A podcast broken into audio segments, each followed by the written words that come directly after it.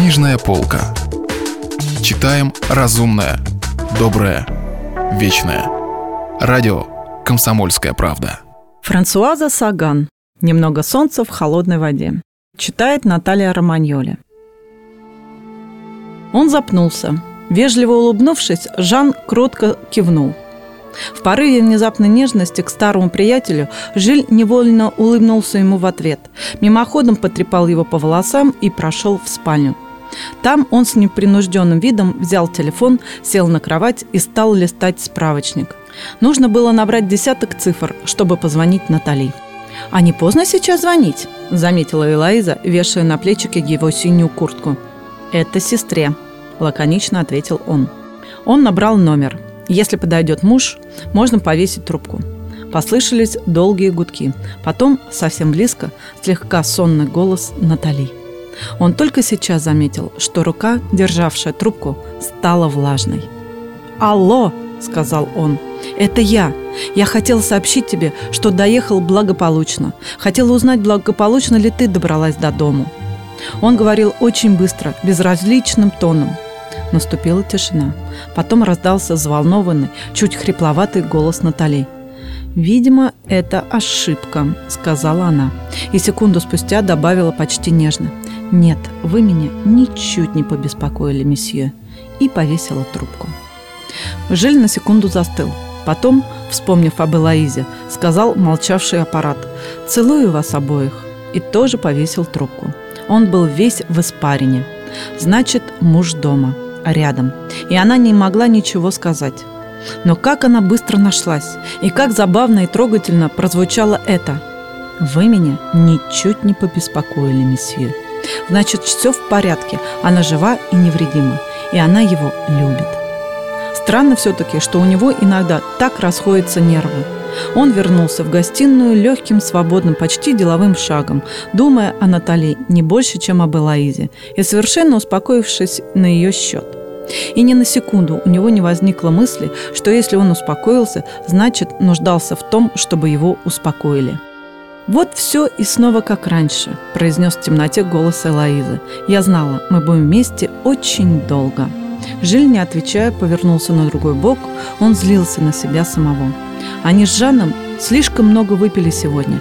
Все трое слишком много выпили. Из-за его возвращения и из-за его великие успехи. Когда около трех часов ночи Жан ушел, Жилю совсем не хотелось спать.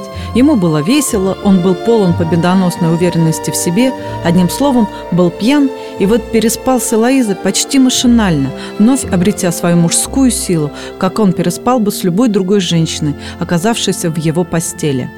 Короче говоря, он обманул Натали, что не слишком его беспокоило, так как она никогда об этом не узнает. Хуже было то, что он обманул самого себя, потому что даже в хмелю удовольствие, полученное им, было какое-то нервное, вымученное, и, наконец, он обманул Элоизу, которая увидела в этом доказательство его любви. Нужно все ей объяснить. Нужно сказать ей о Натали. Сказать именно сейчас, когда по его вине она снова поверила в то, что его еще влечет к ней.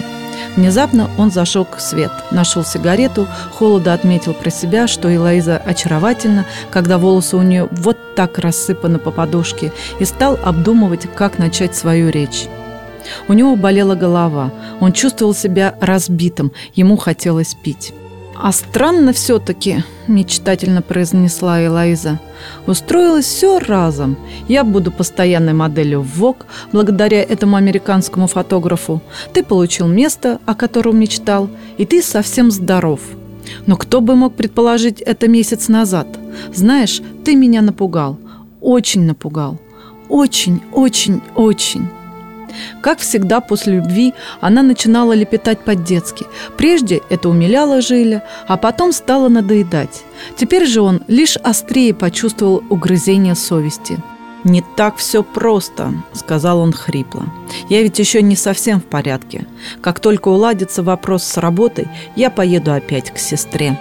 А мне все лето придется участвовать в показе моделей. – сказала она. «Но между двумя сеансами я могу к тебе приехать. Теперь есть самолет на Лимош». «Только этого еще не хватало», – подумал Жиль. В дело вмешивался технический прогресс. Нет, надо сейчас же ей все сказать. Но он всегда испытывал почти маниакальный ужас при одной мысли о разрыве с женщиной.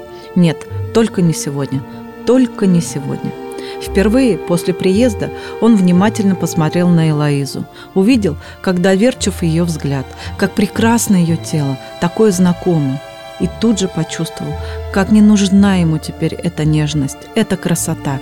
И внезапно ему стало так жаль ее, жаль себя, жаль Натали, так жаль любовь, всякую любовь, обреченную угаснуть рано или поздно в рыданиях и сожалениях. Он поспешил уткнуться в подушку, чтобы Элайза не увидела его слез. Она наклонилась к нему. «Тебе грустно? Но ведь все устроилось!» Он не ответил и выключил свет – Вытянувшись и закинув руки за голову, он вновь увидел перед собой лужайку на берегу реки, приближающуюся Натали. Он вдыхал запах травы, нагретой солнцем, видел ветви тополей, тихонько качавшиеся над ним, и загадочное обещание в светлых глазах Натали.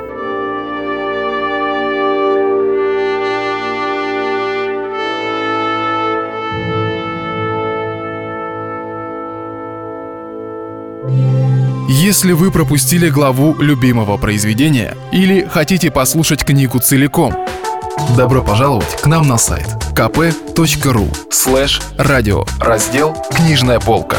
Книжная полка. Читаем разумное, доброе, вечное.